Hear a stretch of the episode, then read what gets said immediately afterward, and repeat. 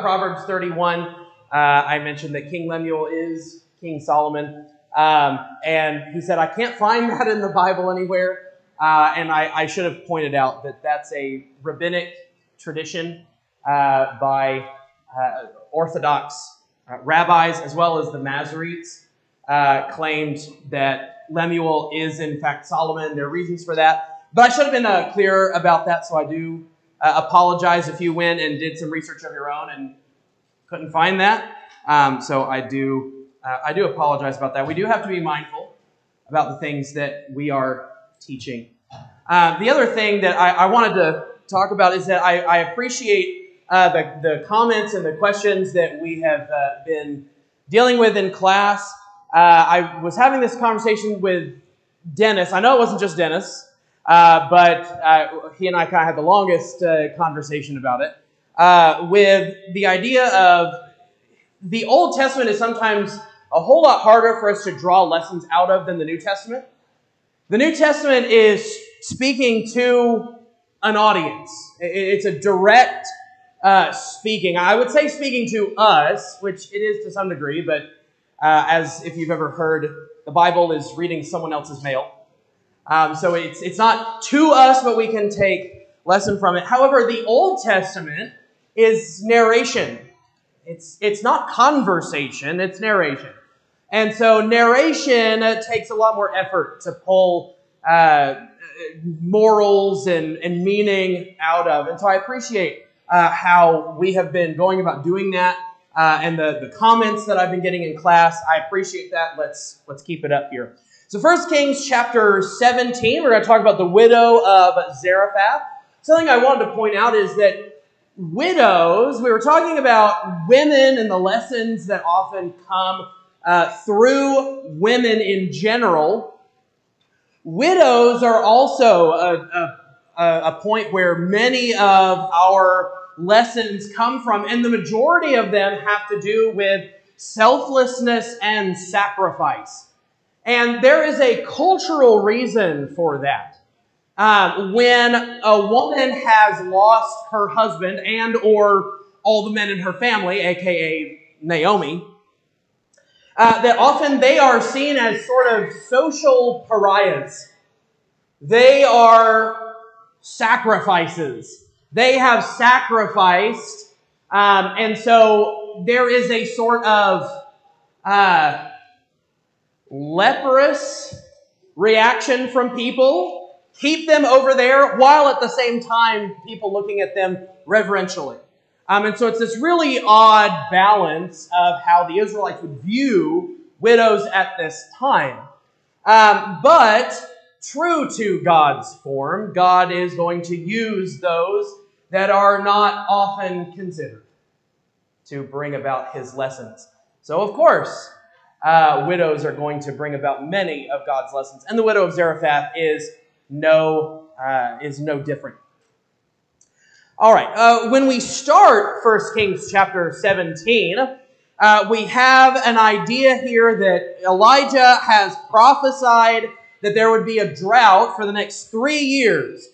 And the only way that rain would return is by Elijah's own prophecy. Um, and part of this is Elijah deals so often with the, the prophets, the non Yahweh prophets, all the time. And since he is so often going and talking to Ahab or Jezebel, that this idea of God is the one true God is something that is always on Elijah's mind. And a lesson that God is always trying to teach through Elijah. And this one is no different. It's very easy to think, well, yeah, God has stopped the rain, but uh, our gods, whether it be Baal or, or someone else, our, the gods of this land will bring their own rain. No, they won't. Because even if those beings exist, they are not God. And they do not have the power that God has. But God also says, You're going to go over here. I will sustain you. There is a brook, there is a source of water that Elijah can drink from, of course, given to him by God. Um, it doesn't say it's there miraculously, but it is given by God. Let's not forget that. So he follows what God says. There are these ravens that provide for him. They bring him bread and meat in the morning and in the evening, and he would drink from the brook. And this brook that God gives him dries up in verse 7. It happened after a while that the brook dried up because there was no rain in the land. So even though God had told him where this brook is and was providing him, God is even going to take this away. And just like everything else, God gives and God takes away. And whenever God does something like taking away, it's always for a purpose. And it's always not just for a purpose, but for the bettering of especially the person in question, which would be Elijah. So he says, Go to Zarephath, which belongs to Sidon, and stay there. Behold, I have commanded a widow there to provide for you. So God has dried up this brook and tells him, I have someone who will provide for you. It's interesting how often God has a sense of timeliness. Okay? There's always a time for which it makes sense for things to be done, and Elijah is going to come at a very opportune time. Uh, again, because God is so good at that. So, the first question where is Zarephath? Where did it tell us? It's in Sidon, so it belongs to Sidon. Uh, Tyre and Sidon are sister cities, very close to each other sort of in the northwest corner of the Israelite territory, um, a little bit above, you know, kind of the line that Dan and Naphtali, the tribes of Dan and Naphtali run. Um, and this is also where uh, there are uh, there's great produce here, meaning cedar, um, and what we we see that there's often some uh, some communication between Israel and Tyre and Sidon. But the, but the point that I want you to understand is Sidon is not Israel. So it's interesting that God has struck Israel with this drought, and yet he tells Elijah, You're going to go outside of Israel. He's trying to teach Israel a lesson, but he says that he's going to send him outside of Israel to help. And we also have to understand that when God, God has to think about this, the scope that God has is incredible. I think we as God would say, I want to punish Israel, so I'm going to have a drought there in Israel, and then all of a sudden, oh yeah, I forgot. There are other areas that are going to be affected. And Sidon, Zarephath, is no different. But why, why might this be of particular importance um, outside of maybe what we just said? Are there any other ideas that we have? Why is this important? He's going to Zarephath.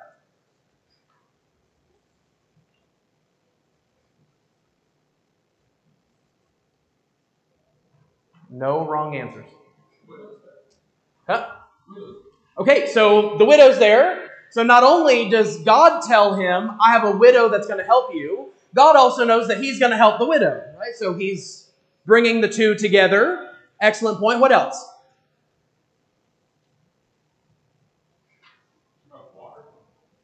Um, maybe. What? What? Uh, let's uh, let's unwrap that a little bit more. What do you mean? Okay, so there there are sources of water that are going through Sidon, so this area is also being affected. Maybe helping Elijah understand it's not just Israel that is being affected by this. What else? Yes, sir. He's still not taking him away from the famine. He's still going to be facing the famine, but it's going to show God's strength. Okay, so he's he's hasn't taken him away from the overall issue. He's just removing him from Israel, at least momentarily. Okay. Yes. Most of the prophets seem to function on a very transitory nature, anyway. It's never been in their nature to stay in one place for very long. That was probably God's way of saying, okay, it's time to move on. Okay, so this is very common for prophets. Uh, and, and so, yes, this I love that word, transitory. The transitory nature of prophets, and as Sean and I were talking about, sometimes preachers. Uh, this transitory nature has a, a great impact on everyone, whether it be the prophet or the people that they're going to. But this is very important for the prophet to have this transitory nature. Yes, sir. Oh. Huh. Interesting. God is helping a non Israelite. From what we understand, uh, we're not told anything else about this woman. It just calls her a, a widow living in Zarephath.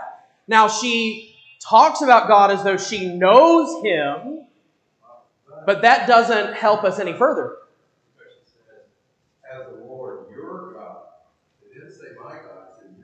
Okay, now, to be fair, that is actually a, a- a- an affectation of speech among Israel. So, for instance, Saul often thought of God as his God, even though he didn't always obey God. But whenever he would refer to Samuel, he would still say, Your God. Uh, I was going to say David, but I'm not sure about that one. Um, but there are there are people, kings in particular, would often say the Lord your God when talking to a prophet or a priest. Um, and I think that part of that is it's a it's a method of uh, of respect. You are closer to God than I am, so it's it's your God. Uh, feel free to correct me when I go off on things like this, but that's my understanding. Is that doesn't inherently mean uh, that she only sees it as his God because she says your God, but then she swears by him. If it's not your God, you're not going to swear by a God that's not your God.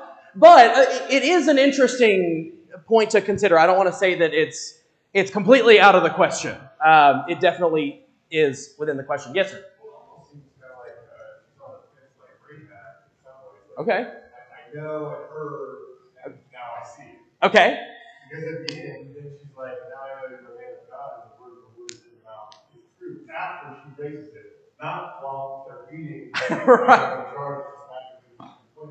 Right, and that's an excellent point. So it is sort of, you kind of waffle back and forth as you read the narration. I do think there is a more solid answer to this question. It's in another passage that we're going to get to toward the end. Um, but I, I think we'll have a better answer there. But just in this passage right here, it's not entirely clear to us. I, I'll give you a hint. Jesus talks about this, and so we're going to get to what Jesus has to say about this at a later time. But for the time being, let's make the assumption that she is a Gentile. I think we'll get there. I think Jesus is referencing that. We'll, uh, we'll, we'll get there here in a minute. Um, so, by all accounts, he's helping someone who is, let's say she is an Israelite. She's not living in the land of Israel. That's not exactly the place you want to be. Being an Israelite is outside of Israel. And let's at the very least say this woman is not perhaps who you would expect would either want to help a prophet, be able to help a prophet, that a prophet would really be focused on. Once again, God is thinking outside of the realm of our thought. And He's very good at that. So, what did God claim about this widow? What? Oh, yes, ma'am. Yes, ma'am. Let's. Okay, go back. Yes, ma'am. Other Israelites have left That's true. behind them, you know, Yes, ma'am. That is true. She, she could have done that. And that is a that is entirely good point. And, and Naomi and Elimelech were uh, examples of that. That there are Israelites who have uh, who have left in times of great distress. Uh, uh, Joseph and Mary do that. They leave and go to Egypt and take Jesus with them. Um, so an excellent point. Thank you for bringing that up. Um, but uh, okay, so let's let's uh, return to the question. What did God claim about this widow? Okay, uh, with, both of you said it. Um, he commanded her. So this is someone who is apparently doing the will of God. Whether she knows or not, I guess we're, we're not entirely sure at this point in time. But God says, She's mine. I commanded her to help you. But that's going to be interesting in what we read here in a minute. Okay? Um, all right. verse 10 He arose and went to Zarephath. When he came to the gate of the city, behold, a widow was there gathering sticks. And he called to her and said, Please get me a little water in a jar that I may drink. As she was going to get it, he called to her and said, Please bring me a piece of bread in your hand.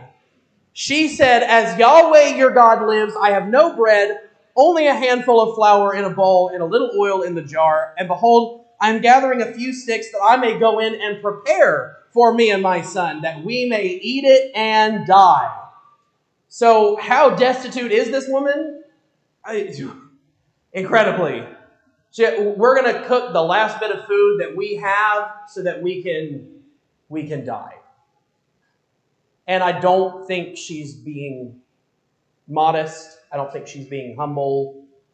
I, I think this is what's really happening. And it makes sense. It's been a drought for three years. Oh, we don't obviously not we don't know exactly how long um, that this has been, but a drought for any amount of time at at this uh, time of history is devastating for more than well, if it's three days, it's probably not a drought, but you know, more than a month without rain is going to be extremely devastating.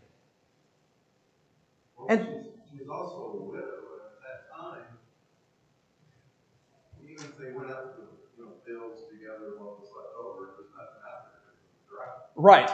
And so, unlike what Ruth got to do, Ruth gets to go out in the field and pick what's uh, you know left behind, and perhaps some people are leaving stuff behind for her. It's a very plentiful crop, so she can take care of her widowed mother-in-law. This lady doesn't have that, and clearly her son is not old enough to be doing any work at all. But even if he was, what work is there to be done? There's a drought, so you're you don't have crops you're not going to have very good flocks because they need crops as well. Not only do you, but they do as well. So, what are you supposed to do? So, again, a handful of flour, a little oil in the jar, and she's currently gathering sticks to make a fire and cook this into cakes. And she's incredibly destitute. Okay? I also have this question Does she know who Elijah is?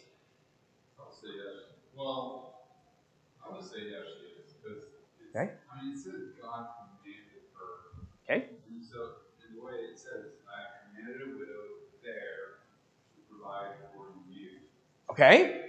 Um, so perhaps she should know this is Elijah, understanding there's a commandment for her to fulfill. Because then she says, um, as the Lord your God lives. Okay. So she knows he's man of this, of this God, Okay. so.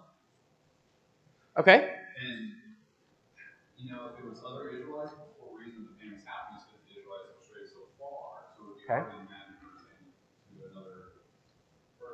Mm-hmm. Okay, so I will say I think there are some assumptions being made, but I think they're valid assumptions that, that they are reasonable to assume. Um, does anybody disagree? And if you disagree, can you show me where in the scripture you disagree?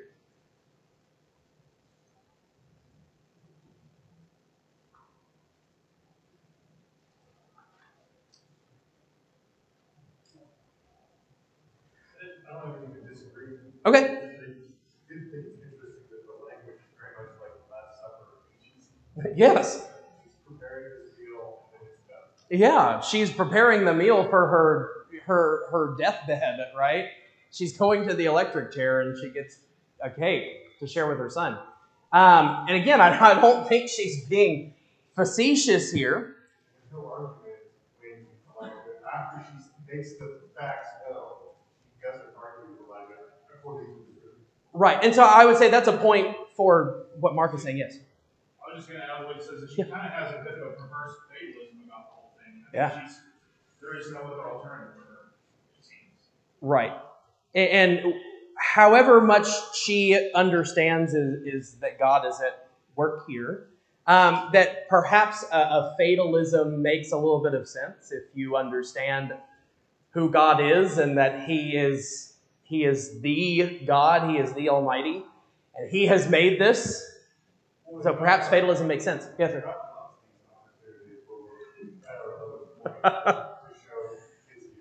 And if I didn't know any better about God, it, it is sort of, I'll take your word, perverse.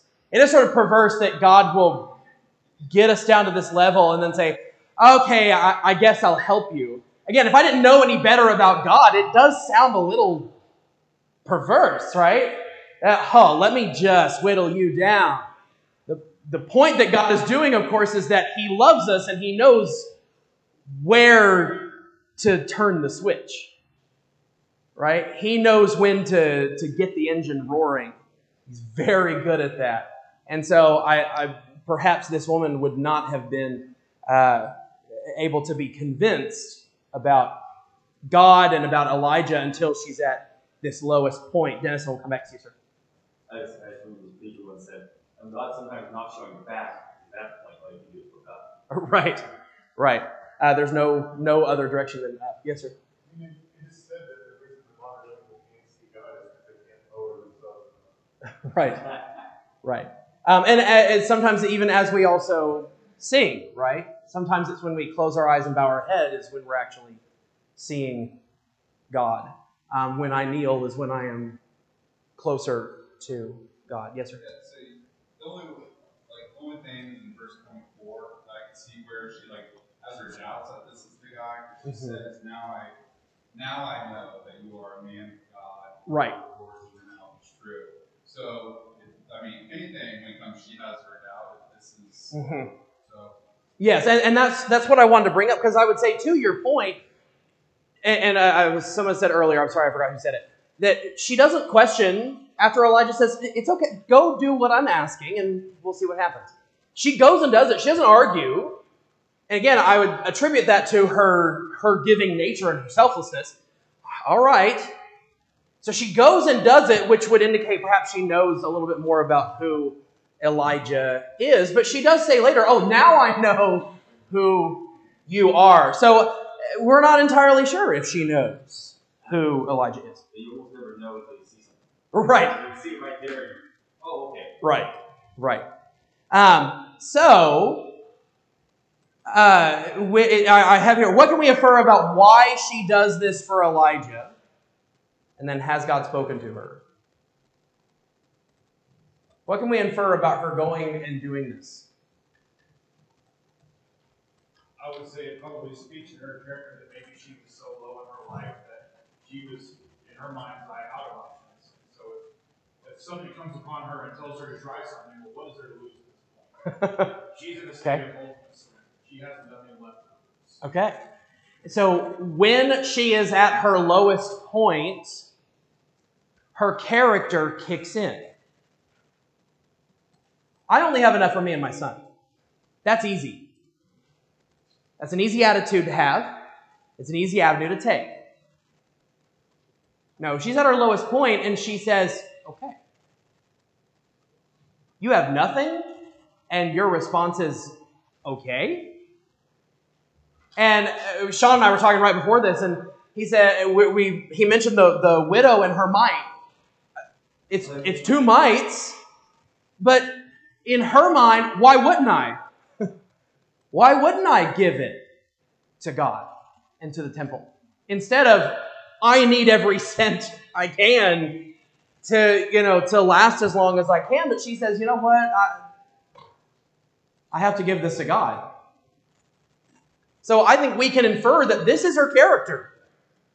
That even when she's at her lowest point, her selflessness is revealed. And it's, it's, uh, it's similar, I think, to Abraham. Abraham, each step closer to the mountain, is bringing him lower and lower and lower. He's building the altar. Isaac is asking him all these gut wrenching questions. He finally lays him on the altar and he raises the knife, and that's at his lowest point. He knows he has an idea about God. God can raise him from the dead, but that's his lowest point.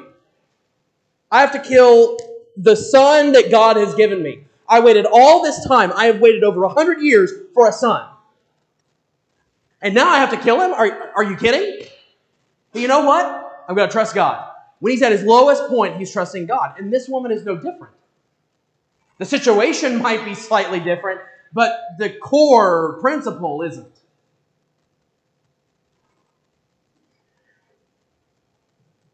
What I find interesting, silence in the scriptures is always a slippery slope. Let's always remember that. The Holy Spirit doesn't mention anywhere here that she is aware that she's been commanded to do anything. I find that interesting. You must be the one. The Holy Spirit doesn't have to tell us that, but there are other passages where the Holy Spirit does, and I find it interesting that it's missing here. She, if we're going to take that train and ride it, is doing this because it's her character, because it's what's right to do. And just like Abigail, it was right for Abigail to do that, to go and try to make peace. And so God was making peace through Abigail. Well, God is providing for Elijah through this woman. He says, I commanded her because he commanded everyone to behave like this. The Israelites weren't doing that. This woman is. I think that's a stretch. Okay. I think it's very, to me, Okay.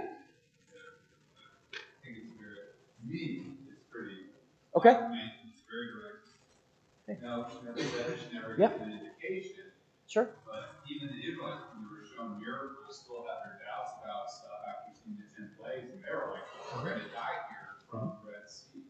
And so I think she still has the doubts, but the difference between the Israelites, she was still willing to go the extra step and say, okay, And thank you for speaking up and saying it because what I what I love is one we get to, we get to do that in this kind of setting. But what I also love about that is even though you disagree with me, we came to the same conclusion, right? That ultimately, whether she knows or not, she is behaving differently than the rest of the Israelites. She is behaving in a way that the Israelites were either the Israelites or the rest of the Israelites, whether she's a Gentile or not, the way they should have been behaving. She is doing exactly what they were supposed to be doing.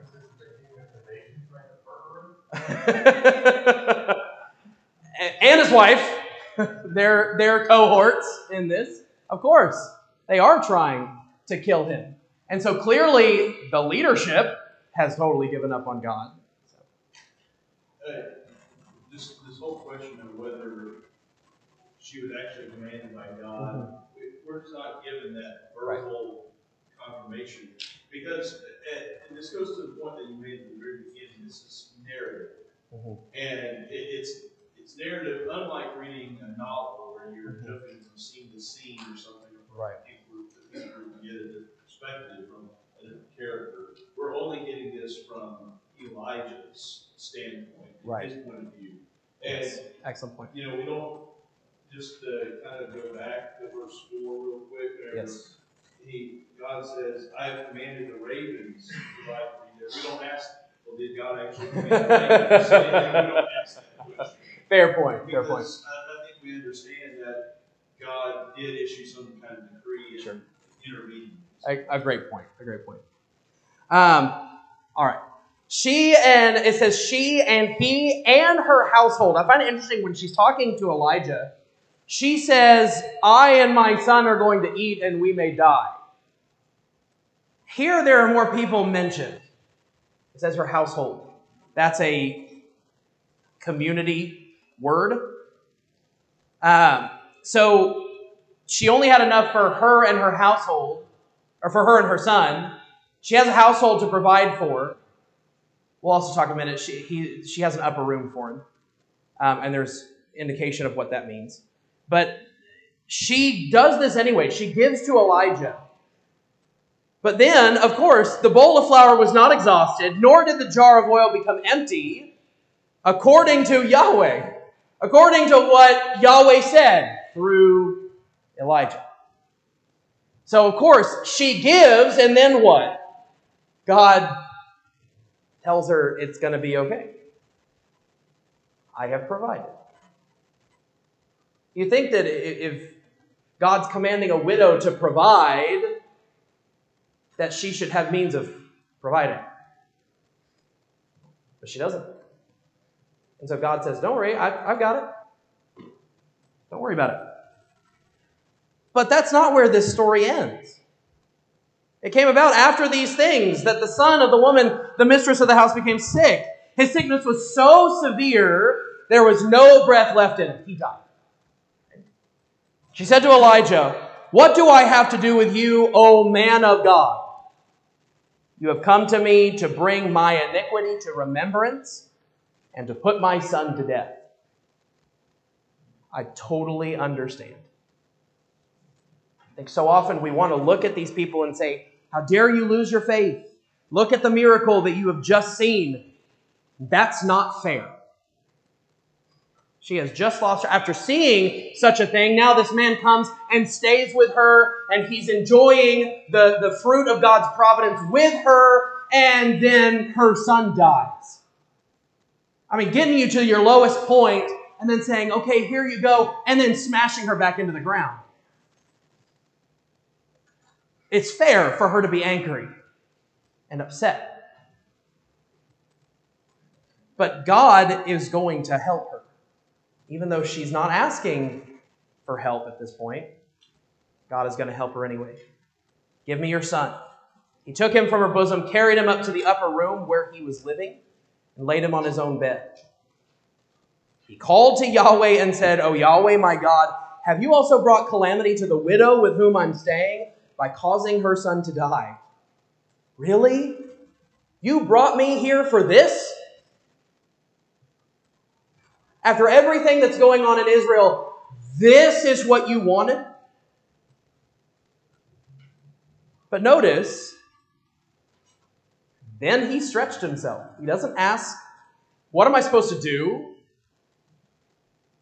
What are you trying to teach? What's the message here? He stretches himself upon the child three times, called to Yahweh, and said, Yahweh, my God, I pray you let this child's life return to him. And that's exactly what happens. He's raised from the dead. I find it interesting he had to do it three times, though, why did God just do it the first time? God is always teaching lessons. Well, Clearly- the same thing, like, why did, if God, like, I feel why washing the, what was the river? Uh, the River Jordan, seven times for Naaman. Yeah, Why not do it? Right. It's, It, it's it's obedience. It, it's it's proof of faith. well, but yeah, but God told him to do that seven times. Sure. No one told you said no one told. Right. But we could go, we could go to the bottom verse where it says, uh, I will not ignore the prayer of a man that comes to me in times. Right. If will annoy me, I'll. Yeah. Fine, here you go. Perseverance. Perseverance. Yes, sir. I mean, that, that plan, reading uh, that's pretty bold for Elijah to go to God and pretty much say, I, I thought you were a compassionate one. You're over here doing the opposite. And here's the great thing is God listens, God answers his prayer, despite what seems like such an irreverent thing to say. Again, I don't think Elijah's actually being irreverent. I think he's speaking out of his own pain. And, and uh, the New Testament or the, the Old Testament authors do this all the time. Really? Job, you've done this to me after everything that I've done for you. It takes 40 chapters for God to say, okay, enough's enough. Enough is enough. You're going to listen, right? When it comes to Job. Here, he says, I'm hearing you. You're not listening to me. That's, that's what's going on here. You're not listening to me. But don't worry, I'm listening to you. And he does this. Yes? I think Elijah just would have kept doing this until the soul was returned to body. I think that, you know, sin gets three times. We just keep on doing it until. Yeah. And, and- and- again, that perseverance, right? I keep trying, keep trying, keep trying, keep trying. And God says, okay, all right, all right. You're good. Yes, sir. Yes, sir.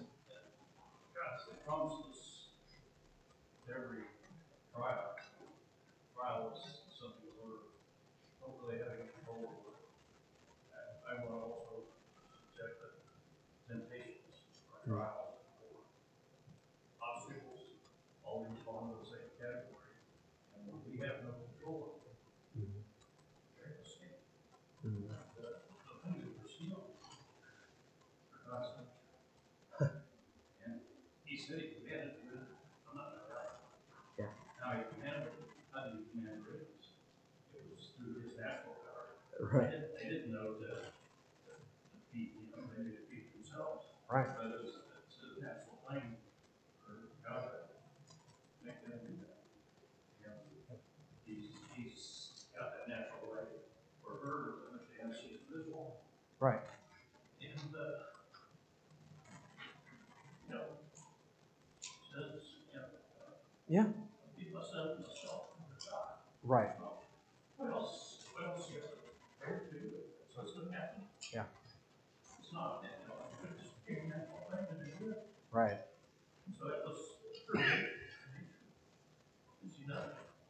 I was just, I was just, oh, sorry, go ahead.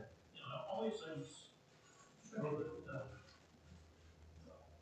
good, I was just having a conversation with someone, not not here, but elsewhere, uh, just the other day, and they said, "Well, it doesn't seem to me like the God in the Bible is a very loving God." And when you look at what's happening, it's very easy to take that, you know, right there. God doesn't seem like a very loving God. God is watching. God is understanding. God is sitting right there. He knows exactly what's going on. And He's providing to those He needs to be providing for. I don't want to run out of time. If you'll turn to Luke 4 very quickly. Yes. Turn to Luke 4 and I'll take Mark's comment. Why did it do three times, but also like Jesus prayed in the garden three times. Uh, he said, asked him three times, "Do you love me, Peter?" Mhm. Yes, he asked that three times. Yeah. And he also has him deny him three times. Mhm. Uh, Three is a very three is a pattern, right? Two's a coincidence, three's a pattern. Um, he he comes alive after two times. That you know, but three, we see that. I want as they're getting ready to come in here. Verse twenty-five, Luke chapter four. Verse twenty-four. He said, "Truly I say to you, no prophet is welcome in his hometown." I say to you in truth, there were many widows in Israel in the days of Elijah when the sky was shut up for three years and six months, when a great famine came over all the land, and yet Elijah was sent to none of them, only to Zarephath in the land of Sidon to a woman who was a widow. Sounds to me what Jesus is referring to there is she's not an Israelite. There are many widows in Israel. He, doesn't go to an Israelite, he goes to someone else. There were many lepers in Israel at the time of Elisha the prophet. None of them was cleansed, but only Naaman the Syrian. See, this woman in her selflessness proved that there was righteousness outside of the people of God. God was aware, and God was providing for those people. Even if they weren't Israelite, God knew and provided for them as well.